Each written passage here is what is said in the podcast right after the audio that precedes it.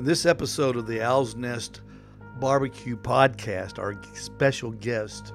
Mm, sitting at the local establishment, having some ice water and maybe a cold beer. I like that. I like that. What is the local establishment in Sperry, Oklahoma? Uh, not in Sperry. We have to go just uh, east of here, about 10 miles to Owasso, and we like hanging out over at PJ's in Owasso. Well, that sounds good. I'm going to do something else for you right now. Now, you you've got to you're going to have to make good on your promise to David Boskin in his interview with you. I think you can hear that, can't you? Uh, barely, yes. How about that? Oh, yeah. Now, you said you would sing that if you heard it and not dance to it. Yeah, I, I She don't like her age already. She a thinks few things involved. uh, yeah, I, that's one of my favorite songs. We call it the wedding song over here in Oklahoma. Yeah, I, I tell you, that was uh, I was, uh, you know, sometimes when you um, when you connect with somebody, there's a reason that you connect with somebody. And when I heard your interview with David, I said, well, that's that's the reason that uh, I like him so much already. He's a John Prine fan, just just like Yeah. me, just like me for years and years and years. Donny Teel from Sperry, Oklahoma. Donny, I've got. I was trying to make you feel at home tonight, so I've got a picture on uh, behind me of your barbecue stand over in front of the. Um, I think it's the uh, what is it? Daylight Donuts in Sperry, Oklahoma. Yes, sir. I've got a, I've got a picture of your stand there, so um, you'll feel right at home, and the people back, people watching can kind of get a feel for your uh, your establishment there in Sperry. But the, you know, the establishment started, gosh, I guess what t- almost 25, 26 years ago, when you started in competition barbecue. Uh, go over how did how did Donny Teel, the electrician, s- installing switches and um, fixtures in homes get to be Donny Teel Buffalo Barbecue and major barbecue championship winner. Oh, it, uh, the electrical business kind of was going south, and I've always wanted to open a restaurant. And the name Buffalo come from when I worked in the oil field. A bunch of guys just called me Buffalo, and so when we got ready to start cooking, we uh, asked the wife, and she said, "Well, let's just use Buffalo." So we called it Buffalo's Barbecue, and we just kept the name when we opened the the concession trailer here in town. Mm-hmm. Because I guess everybody knew you in a small town like Sperry, Oklahoma. I guess everybody, uh, I guess once you get a nickname, you you keep that nickname for life, don't you? It's kind of like here in the little town I live in in Ooltewah. Yeah, I, I see. I grew up out in western Oklahoma, and, but my family's from Sperry, and there's been pretty much a Sperry kid and, or a Teel kid in Sperry schools since uh, probably around the 40s. Mm-hmm. uh, pretty much nonstop. We're one of the largest families in town, us and another family called Jubies, and uh, but so all of my cousins all went to school in Sperry, and my aunts and uncles, and so on and so forth. I, ne- I never went to Sperry school myself, but uh, there's always been a lot of Teels in Sperry school, or relatives, or you know, close cousins. So. Donny, when I think of Oklahoma, especially years and years ago, I think of driving driving through Oklahoma and seeing um, oil wells just pumping in random places. Uh, is it is it is it like that still? Uh, yeah, the eastern part, eastern and part of the central is there's a lot of pump jacks and stuff Mm-hmm. because there's not enough pressure to get the stuff out of the ground, so they use pump jacks to get stuff up. You get out western Oklahoma, that's where the high pressure wells are, and they got enough pressure. They don't have to have pump jacks, and that's where the gas and and oil come from. You know, from the high pressure stuff out west. Well, now now, how old were you when you were working in oil fields?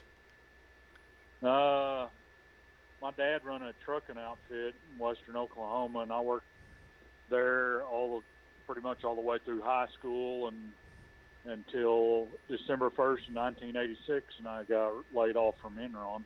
Mm-hmm. And that was just you know about six six or eight months after I got married.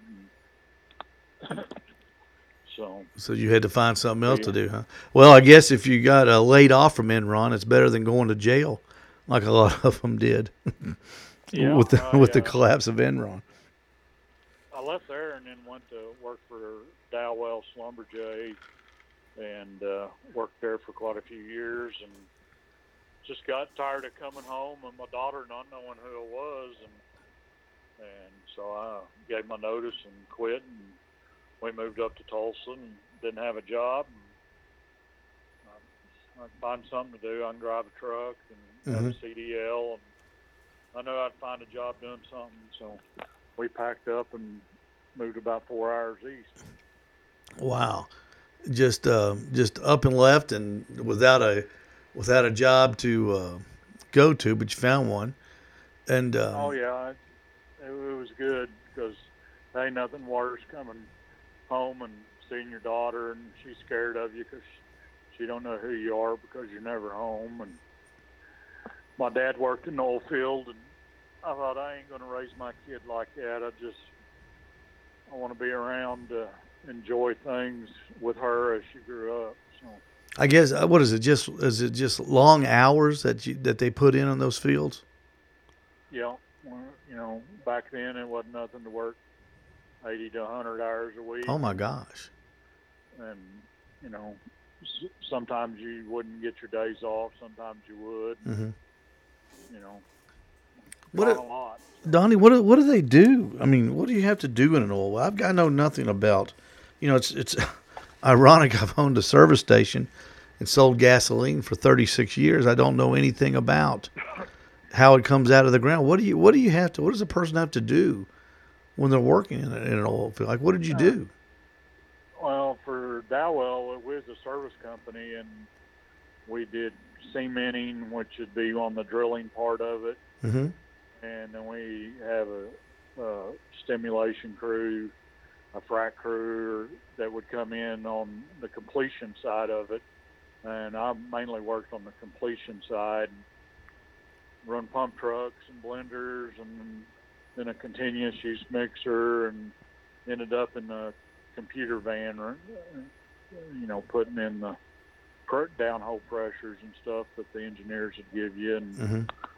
stuff like that. So it uh, but you'd go in and frack a well and you'd, you'd pump a, a gel down it, a slick gel, and then you'd pump sand or bauxite or something in behind it, depending on the downhole pressures of, of which you would have to use, and that would create a fracture, and that sand would go in there and crack that open further, and then that would get the gas and stuff to, Mhm. to come out. So And when it when it comes out of the ground, where does where does where's the tank or the barrel? Where does it sit that it goes into? Because I you know I always see those big pumpers, those those uh, jacks going up and down, up and down, up and down. But I know the oil's got to come out of the ground somewhere. But where does it go when it? How does it? Is there a, a like a, a, a lot of them are tied into these other wells are tied in. Everything's tied into tank batteries and separators and stuff like that. Yeah. And, and but it'll go. You know, after a frac job, they'll put a frac tank out there and they lay this flowback iron out there, which is really really thick stuff and heavy, and it'll uh, it'll go in there and, and it's you know you'll have a flowback hand out there and he'll check and every hour and see how much you're getting back and but eventually when it gets on the production side it'll it'll go into tank batteries and you got pumpers that come around and they'll check the water how much water it's producing a day and how much oil and you know you go to the gas meter house and see how much gas it's produced and so well, no wonder it's eighteen to twenty hours a day because it sounds like there's a whole lot to do during the day. Oh, yeah, getting that stuff clean out of the ground. Everybody's uh, it's like building a cake. Every you know everything's got its You know, you got to start out with the flour and stuff like that. hmm you So and then add, add to your ingredients, and then guy comes in on the backside and may frost the cake, and that's kind of what we did is, you know, on the on the frac crew side of it. hmm So you've been so you were working in the wells, moved to Tulsa, drove a truck, became an electrician, and then you learned about something called barbecue. I worked at a meat plant for a few years too, and where we processed a custom beef plant and sold retail, and Oh my goodness. I, uh, so I cut meat for a while, and when I Well- worked there, I did all the hams and turkeys and bacon and made sausages, and plus helped cut up beef and hogs and sheep and deer during deer season. So, so So you were a jack of all trades. so you were like the uh, David Bouska of Sperry, Oklahoma. oh yeah, I worked over in Claremore for a place called Walkie Brothers Meats. hmm and uh, but it's it was a good learning experience. You know, I mean, I'd been around some of it as a kid, you know, deer hunting, but you know, nothing on that scale of doing beef and hogs and you know, So do six six hundred deer in a week of gun season, and it was just crazy. so was it there you got your interest in barbecue? Well, yeah, kinda. I always did it before. I mean, What was the moment? I'm looking. I'm looking for that moment. I'm looking for the you know the the light bulb goes off in your head, and, and you turn to your wife Cindy and said, "We can do this." What what is that moment? Well, I, I had some friends that lived here in Sperry too, and he owned a restaurant in Skiatook. His name was Mike McMillan with Max Barbecue, and Mike was one of the early guys in the 80s, you know, late 80s and early 90s, and Mike and Vicky go around and all their kids and there's two girls and go to contests and and I always wondered. I thought, man, how does he know about where all these contests are and so on and so forth? And so I caught him one day down at the local store and I asked him. I said, hey, how do you how do you know where to go and you know Mhm. what town these things are in? And so he told me how to become a member of KCBS and you know, and you'd, you'd get a little paper, and we call it the bull sheet. Mm-hmm. You know, and that little paper turned into a, a bigger paper, and so on and so forth. But and so I kind of got started like that, and I started. Got my cousins. We built a homemade offset cooker, and we kind of just started there and going to contest, and you know, we did one contest in '95, and and then we kind of started KCBS in '96, and just kind of went from there. Now KCBS, We, uh, I guess we- in, in '96 was kind of, I wouldn't say it's in its, it wasn't in its infancy, but it was certainly, I'm sure, different than it is now, isn't it? Oh yeah, yeah. I mean, things were a lot different. I mean, there was a lot more tents, a lot less motorhomes, uh, toy haulers. I mean, it was more of a tent deal. You, you go put up a tent, an easy up.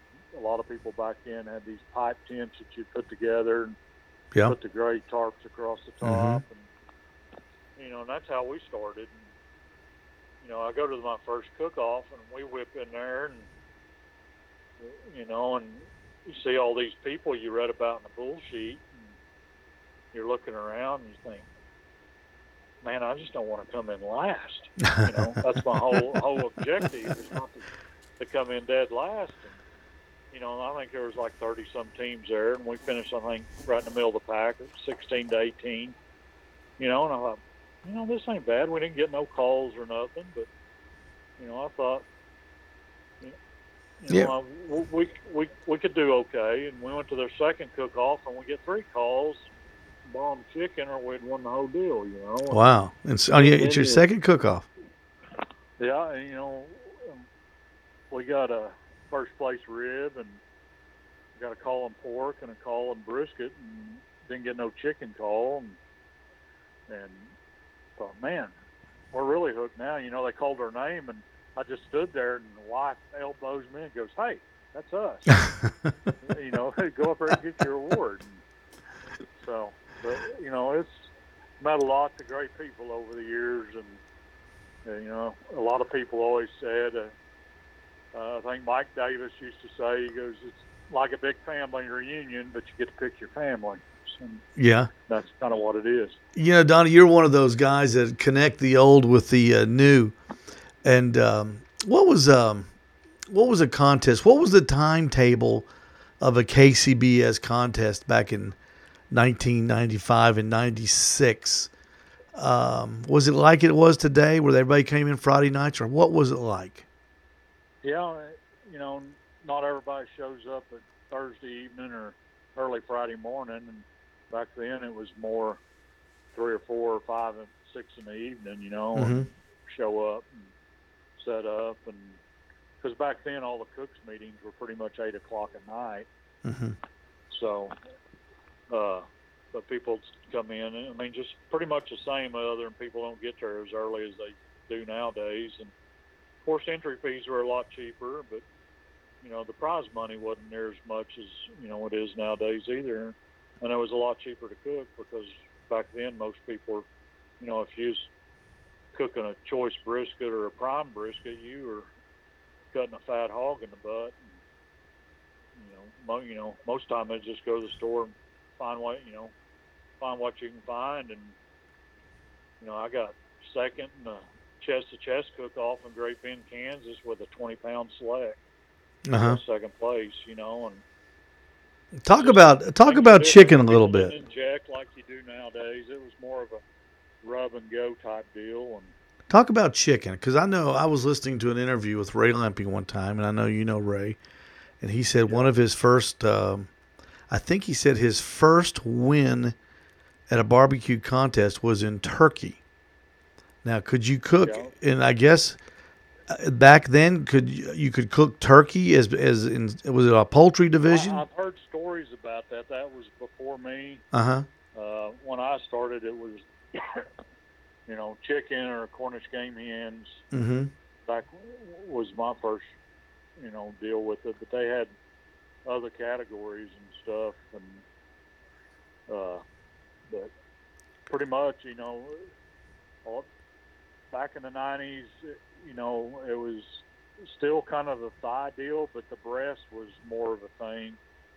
Trying Mhm. to do, everybody was trying to do breast. I know one team to, to this day, the only time he's ever cooked dark meat is when he has to go to the jack. The rest of the time he cooks breast, and, Now- and they're very good at it. But it's just, you know, that breast deal's a whole different dog, trying to keep it moist and not dry out. Yeah, because that's um, I know, I know, I can't do it. What it was um, did they did you cook chicken thighs then like they're cooked now in the in the butter? Is that is that something that's been with us a long time, or did you do it differently? Uh, I've, I've probably been doing it since '98 in the butter. mm-hmm. Uh, when I had my Oklahoma Joe, I had uh, what I called a choke, and it was just a door at the back at the firebox. And my cooker was set up for convection tube. Well, I didn't like that convection tube because it's just real dirty smoke. I never could, and you'd have to build a fire that burned down the forest to get it hot enough. And so I pulled the tube out of mine and just had a hole Mm-hmm. And uh, I could I cooked chicken back then just a hair over 30 minutes from start to finish. Well, that's And, I pretty mean, quick. That butter sounded like pop. That butter sounded like popcorn back there in that back. It was it was it was getting after it. Okay, now but let's let's morph let's morph from the first turn in protein chicken to the uh, last brisket, and I want to know. And everybody, this is this is no joke. I want to hear the method for the two hour and fifty minute brisket, start to finish. Yeah, it was about 258. I mean, it was right under three hours. Uh, back in, um, all I do is pull the kernel off the side, and they wasn't big briskets. I ain't saying, that, you know, they were like 12 pounders, Mm-hmm. packers, and just pull the kernel off the side, and I'd put it on, and I'd go an hour and a half and wrap it, and then hour and a half, you know, just a hair under hour and a half in the full, and she was done.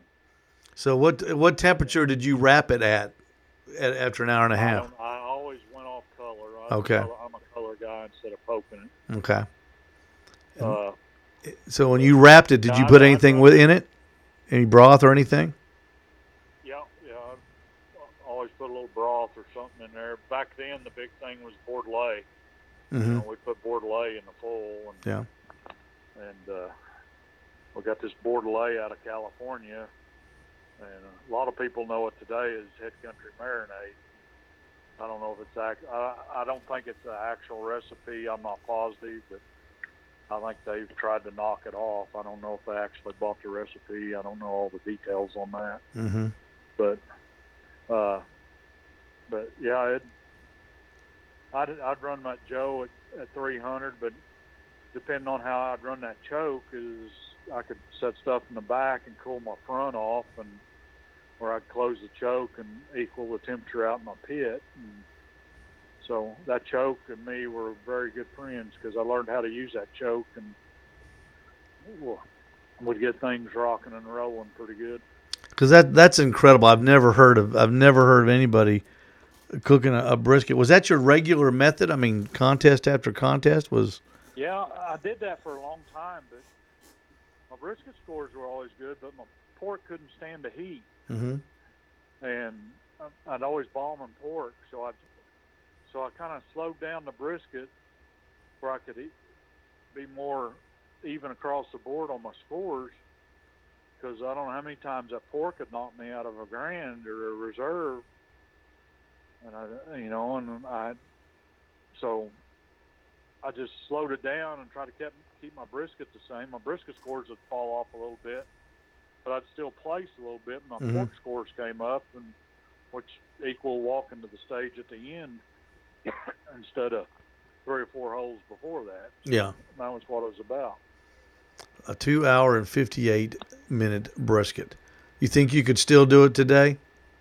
Oh yeah, No, problem. it's a little be harder on the Jambo, but I mean, if I still had that Joe, I mean that Joe, we we went a lot of miles together and and, and uh, won a lot of contests.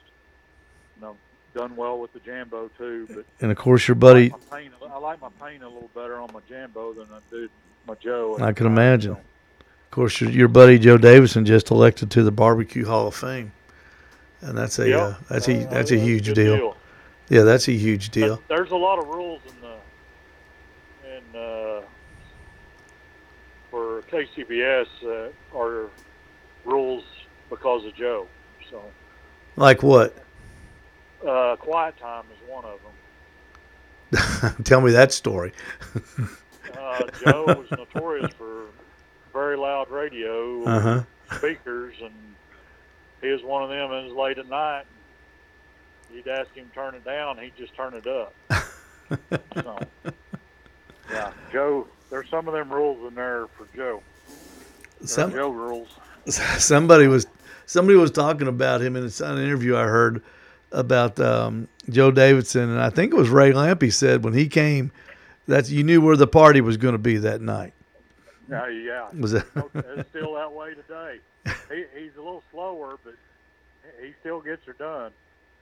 So yeah, Joe, he he liked to he liked to party. Well, there's a, there's a lot of them that like the party. I know. What um, the um, you you were you were on the uh, KCBS board of directors. I think from what 2000 to 2004. Is that correct? Yes, sir. What um what changes to me I think I think a lot of things changed in the early 2000s of course I was not even aware that there was such a thing as a barbecue contest back then. But what what things changed while you were on the board? What did you maybe implement or what did you push or what did you vote for by your fellow board members that y'all tried to change some things?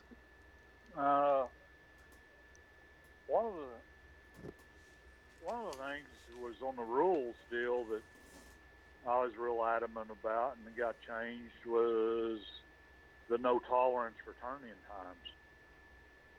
Uh, we had a, two or three teams here around Tulsa that would, you know, used to it was the rep would say, if I stand out there by the table and I look down the aisle and I can see you coming, we'll take your box. Mm-hmm. Well, it was always the same teams they were waiting on in Yeah. every category every weekend.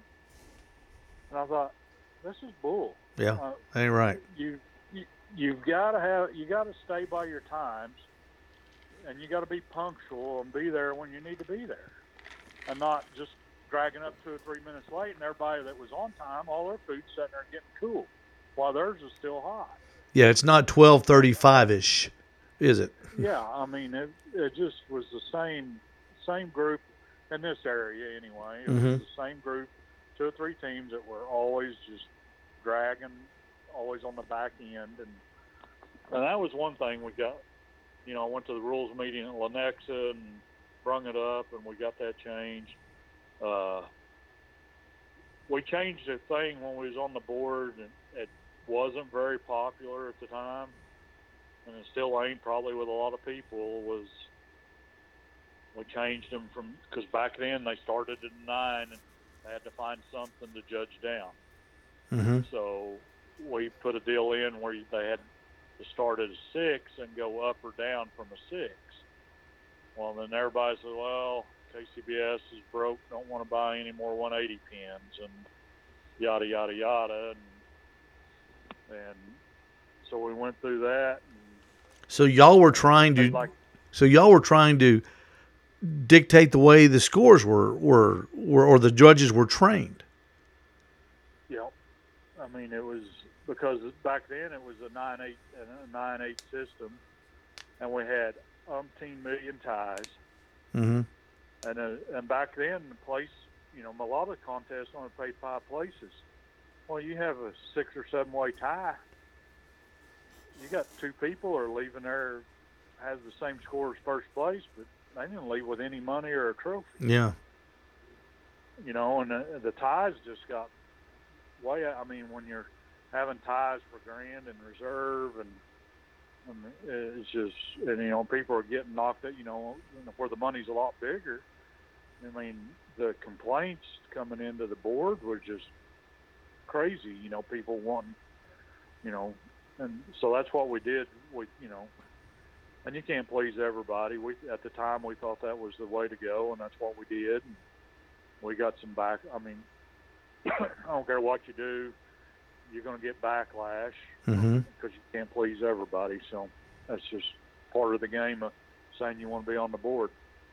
Well, it's it's it's good that you served on the board, and um, I think if everybody took a turn on the board, it'd have a lot different um a view of what goes on behind the scenes at a barbecue Yeah, I mean, contest. it's, it's a lot. I mean, there's a lot goes on that people don't. Oh You yeah. know, they just take for granted. Mm-hmm. It's, there's a lot more to it. You know, there ain't nobody there. I don't think that just want to flip it upside down. But I mean, everybody's got you know, with that many board members, you got lots of different opinions.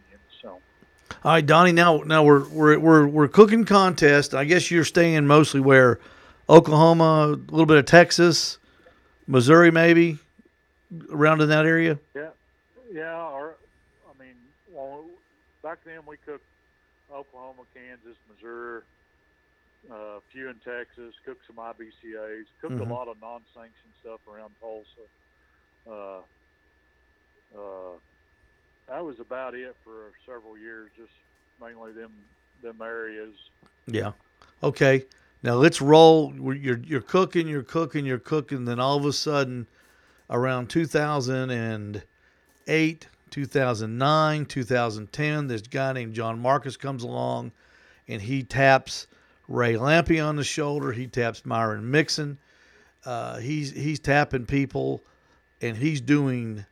He's got Chris Lilly in his stable, and he's doing these uh, barbecue all star series that don't do that great, but he comes back with another another series of barbecue competitions, and and then all of a sudden, bam, uh, uh, barbecue pitmasters debuts, and all of a sudden the rush of people into the barbecue sport is enormous. Tell me how that affected you, and tell me how you dealt with that as a competitor. I thought it was great. I mean, anytime you can get barbecue on TV, it's it's only good for everybody involved. So, I mean, John did a great job of, of elevating, if you want to call it a sport or whatever you want to call it, elevating it to, you know, to the mass memberships, Mhm. more people involved. I mean, the TV deal is, I mean, it's just crazy how it exploded and people got into the barbecue scene, and you know, a lot of people's, you know, made it their life now too. So you know, so that's all good. Yeah, but did you see did you see a, an increase when you went to contest? Were you amazed at the new faces you were seeing, the new the new rigs that you were seeing, and all of a sudden the uh, the wagyu briskets? Tell me tell me about when the wagyu brisket showed up on the scene.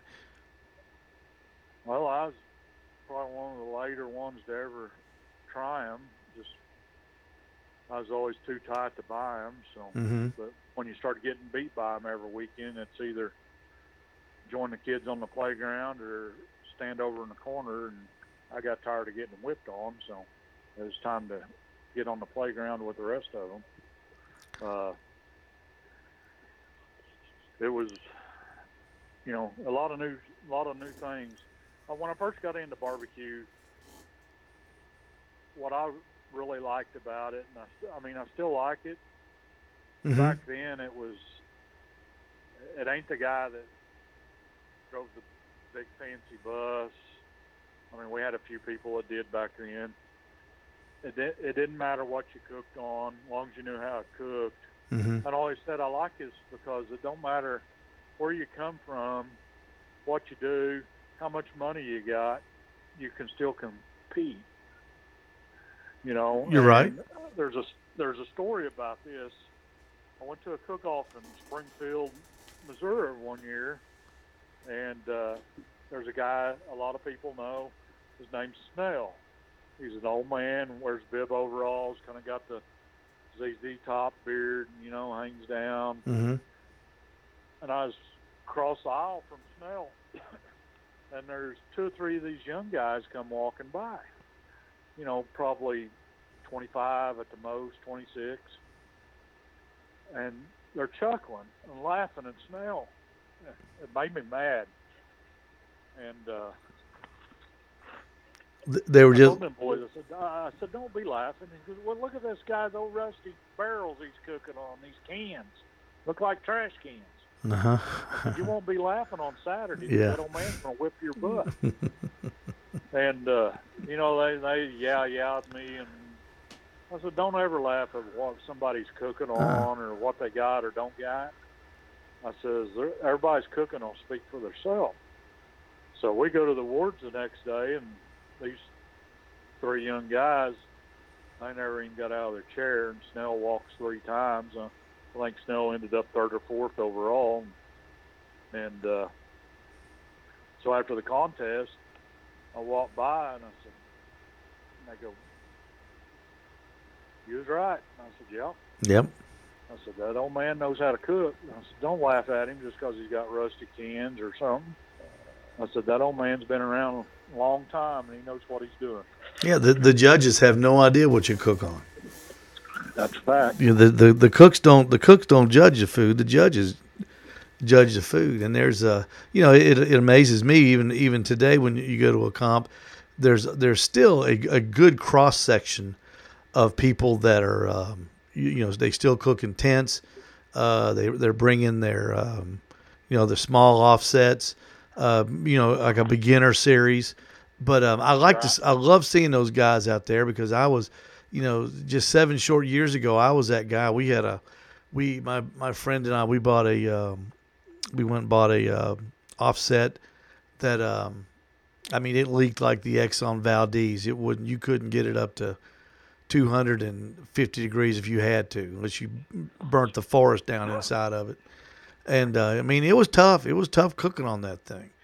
And uh, you know, that was in the days when we were putting our pork butts and briskets on at 11 at night hoping they'd be ready by, you know, by by turning the next day, and uh, Yep. and you know we just but we we went to the competitions and of course with the help of on online instruction now you can uh, you can get such a um, a a lesson in barbecue, gosh, for free, just by going on to the uh, the different sites that there are. And uh, but but it wasn't like that when you came up, uh, Donny. Where did you where did you gather your information at? School of Hard Knocks, pretty much, is eat a lot of mistakes and Yeah, bring some bourbon and sit around Friday night and, and give them older cooks some bourbon and hopefully their lips would get loose a little bit and kind of remember some stuff and weed out the BS and, and you know try try to implement it here and there and see if it worked. I mean that's because there wasn't a lot of classes. The, you know the the barbecue forum wasn't going yet hardly. mm-hmm. I mean, it was uh, the the old bourbon and sat around and talk, you know, late at night and set up with them guys, and hopefully you get something you could try or go with, or you know, somebody leaves something setting out.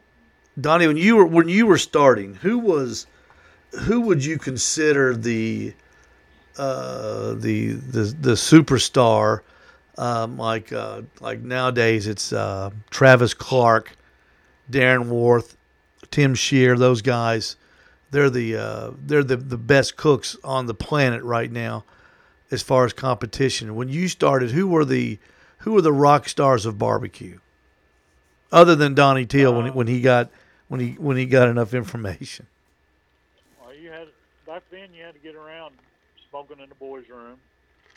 Mm-hmm. uh, Richard and Lynn Council, uh, Ted and Donna with PDT, Bart Clark, back then it was Double C, ended up being Twin Oaks, uh, Paul Shoddy with Head Country, Mhm. Danny Head with Head Country, Joe Davidson, Mike McMillan with Max, uh, and then you had Jeff and Joy with Slaughterhouse Five. Uh, um, trying to think of the other guy, Scrutchfield out of Kansas City. I mean, all them guys were meatheads, were good, beer bait and barbecue. I mean, it was just, you know, and if you go down south, go to Texas, you know, you had Jerry King, Trigg, uh,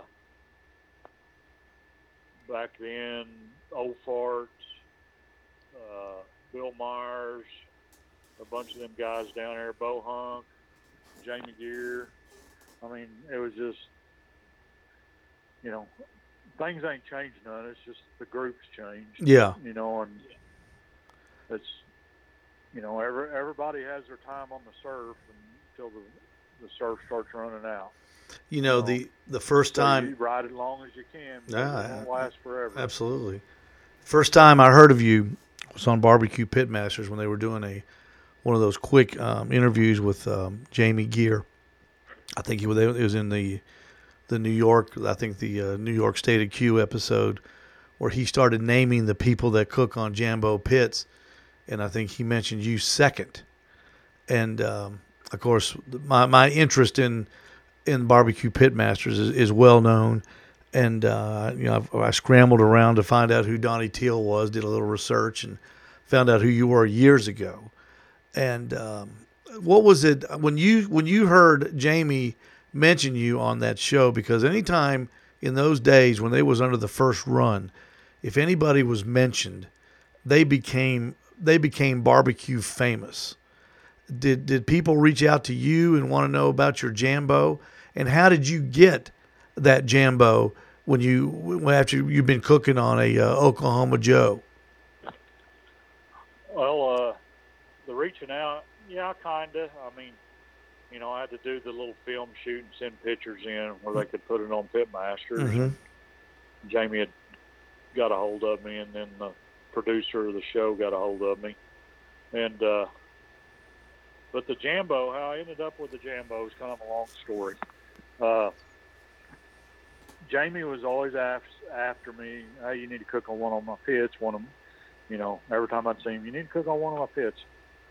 On, you know, um, I just didn't have the money, and uh, you know, and they were a lot cheaper back then than they are now, and uh, so I started saving money, and I was going to get me one, and so I called Jamie. I said, "All right, I'm ready. I'm ready to go. I ain't gonna build no more pits. I'm bass fishing." And anybody knows Jamie very well, back then he'd jump from one thing, he'd go bass fishing, then he'd build a pit or two, or he'd bass fish and not build any pits, and then he'd build a few here. Then he'd get rid of bass fishing and he'd start building pits again. Mm-hmm. So, well, he said he ain't gonna build no pits. He was bass fishing. So I got with uh, Roger Davidson, Joe Davidson's brother, which owns Horizon, and told him what I wanted to refurbish my pit and uh, take it over there to get sandblasted. And I told him I want to pick this trailer up raw, and I hooked it back over here to Sperry with it before it got wet. And, drew any moisture and had a paint guy ready to go, and Mhm. started putting primer on it anyway, I put a candy mandarin paint job on it and took the fenders down, had them chromed, and put them on, and then took the trailer back over, and Roger and them mounted the Joe back on, and Mhm. he put me a new firebox on because mine was getting thin, and get it all done and dolled out, put lights underneath, and all you know, all kinds of stuff, all stainless stuff here on tables and stainless steel fish cooker to heat up water, you know, all this stuff. I get it back, and I had it back maybe a month. Jamie calls me, Donny, I'm ready to build pit. I, said, I ain't got no money now. I spent all my money. It's all I spent my jewelry done. So I was teaching a barbecue class, and uh, guy asked me, goes, "I'd like to buy your pit."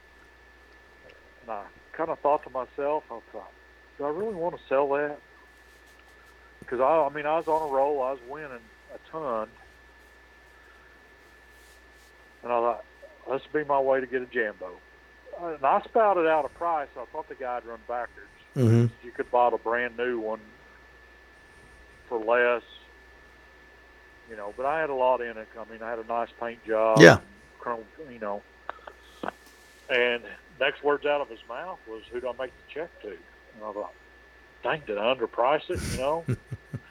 and uh, I took like two hundred bucks out of my pocket and bought me a Jambo. That's how much I sold that pit for. Now you still uh, you still cook on a jambo?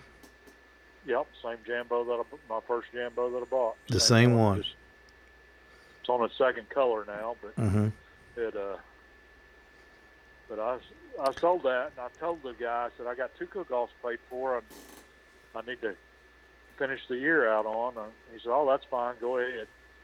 Well, I'd one grand at the last two cook-offs on the pit, and come home Saturday evening, unloaded everything, washed it all up good, chamoised it, took it over to the guy's house. This guy has passed away now, but took it over and back in the shop. And I jumped out and talking to him. I said, "Well, I'm going to have to have a little more cash for this thing now." So it's got two more wins under its belt. and this guy's wife, she went off and started cursing me like a sailor now. And I said, "Man, ma'am, I'm just kidding. I'm just kidding. I'm not." And she just kept on. And her hu- husband goes, "Honey, he's just kidding. He's just creating." And Oh, then she really got mad because we I'd said that it was just a joke. Then she was embarrassed, and then she really was fired up. well, you you- the only reason was you missed the first part of that conversation when when they were in the house and she started with you bought a what for how much? No, she was at the class. So Oh, okay, so she was on board. yeah, I mean, she was there when the check was wrote. But, but when I told her I needed, Wow, where do you find a wife like that? yeah. So anyway, that's now Joe has that pit. He Yeah. bought it from her after her husband passed away. So, um, so you're so Donny Teel Barbecue is your life. You work, uh, you have a, a carry out establishment there in Sperry, um, and you work by yourself, don't you? Yeah, other than from about a little after four in the evening until I close, if I don't run out of food and the wife gets home from her regular job, Mhm. comes up and helps me. And what do you cook on? What do you cook the food on on the uh, on the trailer? I can't. uh, Is that a uh, is that an old hickory? Old hickory. Yeah. Old hickory E- ELED. Mm-hmm. And um, that's that's a that's a big that's a huge cooker too. Matter of fact. Yeah, it'll it'll it'll cook some meat. Yeah. And um, you do the you do you, you cook all the sides, Donny, and and get the barbecue ready and everything by yourself? Yeah, I do. I do everything. I just uh, I'm small, so most of the time I've got to go pick everything up. Mhm. I don't get anything delivered, so I get the cooker running in the mornings, and I'm running around, going to different places to pick up whatever I need to pick up. And, Yeah. And uh, Did you ever have any? Did you when you first started? Did you try to have some help? no, no, uh, I didn't want to. Have, uh, I'm one of them that I'd rather do it because by the time you depend on help, they don't show up. Mm-hmm. And uh, plus, if I want to close up shop, I don't need somebody to, depending on a paycheck Yeah. that you know needs to work, and I'm closing headed to a barbecue contest, or or you know going to go catch a couple contests in two weeks and be gone for a week. And Yeah. so Yeah. You can you can do what you want, and and I, I tell you what, as a small business owner, I admire that because uh, there's been many times when um, when I've been getting ready to go to a comp on a Friday and I wanted to leave at twelve, something comes up, and you you don't leave till two thirty or three, and then you go from having plenty of time to, uh, man, I hope I I hope I have enough time, and it's a it's a very fru- it's a very frustrating, uh, you know, feeling. But you got to you know you got to you got to take care of customers and you got to take care of people, and you and you and it just falls under the header. You do what you got to do. What um. So you're about what now? Fifty years old. uh, 53. 53. What's the future hold for Donny Teel? I mean, you're a young man and you got you got plenty of uh, competition years. I mean, gosh, you've got plenty of competition years left. Are you going to? Uh, and I know you know. I know you just you had one last weekend. I think you finished what 11th, and it was out of like 65 teams. A huge contest. How did that go? By the way, did everything run smoothly? Well, I mean, yeah, they they did a good job. I mean, when you know at turn ins you had to wear a mask and Mm-hmm. and uh, wipe your boxes down. Yeah.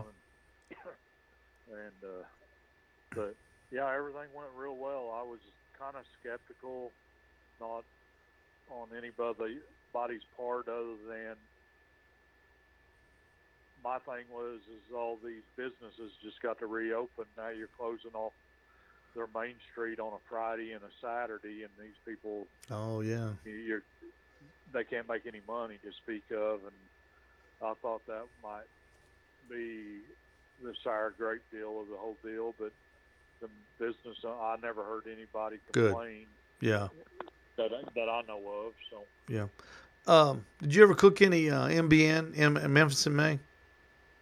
I've never have. I've been to one or two, and Yeah. you know they got them joint ones now with KCBS. And, but I've been to Memphis in May once and watched that. Just Mhm. kind of walked around. I've always wanted to go and hang out in Yeah. somebody's camp, do dishes or something, and just kind of take it in. But Yeah. I'm not a big enough BSer to do that as far as the on-site deal. You know, it got it got. They just announced it got called off today. I've seen that. Yeah. Um, that's a shame too. That's a that's I've never I've never been to one. I've only I cooked one one MBN event one time, and we didn't know what we were doing, and our scores uh, were exactly what we expected. um, It was a good good thing for that brownie troop that we didn't finish last. Um, what um what's what's the next contest this uh, coming up short term? Uh, my next one for me will be in Mayetta, Kansas. It'll be the weekend after the fourth. Mm-hmm. Cross our fingers anyway. It's, it's still a go as of now. Yeah. never know what's going to happen with everything that's going on in the world. So what about what about future competition? You gonna you just gonna keep keep you know doing it like you're doing it? Um, you you gonna change anything, or you any plans to change anything at the uh, barbecue uh, establishment that you're running? Keep everything pretty simple. Mm-hmm. I'm not a big change guy. If stuff's working, just keep on plugging away. Well, Donny, I tell you what, I, you you just thrilled me to death by talking with me this afternoon, and um, it's been a been you've been on my wish list for a very very long time. I appreciate your your courtesy and I appreciate your professionalism, and um, I wish you nothing but luck. And uh, I know who my nomination is going to be uh, for the next uh, Barbecue Hall of Fame uh, when it when it comes time to start the nominations because uh, somebody like yourself who has uh, literally been in barbecue all his adult life and has has uh, given back to the barbecue community through serving on the board, philanthropy, information, certainly deserves to be on the in the Hall of Fame, but really deserves to at least have a nomination. And uh, I know I'm going to try to do everything I can to get you on that list, because, sir, I'm going to tell you something, Donna. You deserve it, and uh, I think there's a whole lot of people out there that probably agree with me. Well, I appreciate that. I really do. So, Well, maybe our paths will cross someday at a competition. I sure hope so. And um, oh yeah, and maybe we'll sit back on um, Friday night and we can open up that uh, bottle of bourbon and put on some uh, put on the uh, uh, put on a John Prine album. Let me ask you one one question: If you could only listen to one John Prine album for the rest of your life, which one would it be? uh,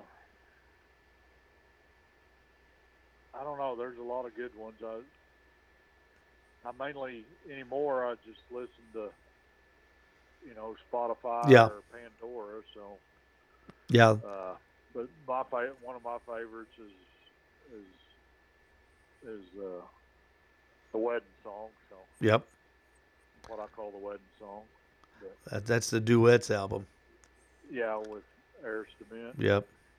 Well, mine is mine is Sweet Well, Revenge. Mine is a lot of them that he mine is- with uh, Mac Wiseman too. uh huh. Mine's Sweet Revenge. That's the one I would I couldn't I couldn't live without. This is his uh his second album. That's my that's my all time favorite. Yeah, and he just the Corona got him.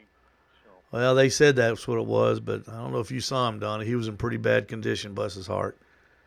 He'd been sick. I was on uh, David Qualls because he books the entertainment for the one of the casinos here in Oklahoma, and I was always on him about trying to get John. Mhm. And he uh, he said after he won them Grammys, his price Yeah. was really elevated. He, Yeah. didn't think he could get him, you know, where they could make any money off of it. When you start winning Grammys and they start putting you on the, the CBS Sunday morning news, your stock goes up pretty good. Yeah, uh, that's uh, uh, that's the Ray Lampe deal there. Yeah. you know the I hope somebody sends him a copy of this. He'll get a kick out of that. He's a he's a good one, that's for sure. Donny, thank you so much. I appreciate you. bet. Let's stay in touch, okay? All right, we'll do. Thank you. You betcha. Thank you. Donny Teel, everybody from Sperry, Oklahoma. If you're ever in Sperry, Oklahoma, and you get a chance to go by the uh, donut D- Delight Donuts, uh, the barbecue trailer right out in front is um, Donny Teel, and uh, you won't you will not be disappointed. I know when David Bouska's son uh, Levi started the uh, Butcher Barbecue uh, barbecue stand in uh, Chandler, Oklahoma. Uh, they went to uh, Donny's place to get some advice and to eat some food, and uh, and I know Levi was very impressed. You can hear you can hear David's interview with Donny on Spotify on podcast. Uh, it's it's great it's a great interview. David David does a good job. Everybody, thank you so much. Thank you so much for listening. I appreciate it. Don't forget, we're brought to you by Michelin Tires. The best thing you can do is ride on Michelin Tires for your car and your family. Don't accept anything less. We're also brought to you by Butcher Barbecue and all the products from the Butcher Barbecue family. David Bouska does a great job of innovation, taste, and making sure that we all have what we need for our barbecue in the backyard and in competition. And of course, also Green Mountain Grills bringing you this part of the Owl's Nest Barbecue Show. Green Mountain Grills, a pellet smoker, easy to use, dependable. You don't have to worry about if it's going to work or not. It works, I assure you. You can see those at my place, the Owl's Nest Barbecue Store in Ottawa. Uh, stay with us next uh, next Thursday. We're going to have another show for you. I'm not sure who we're going to have on yet. We're working on it, but uh, I, I I assure you that'll be somebody that you will enjoy, just like I do. Everybody, thank you so much. Thank you, Donny Teel, and until next Thursday night, everyone. Good night and good luck.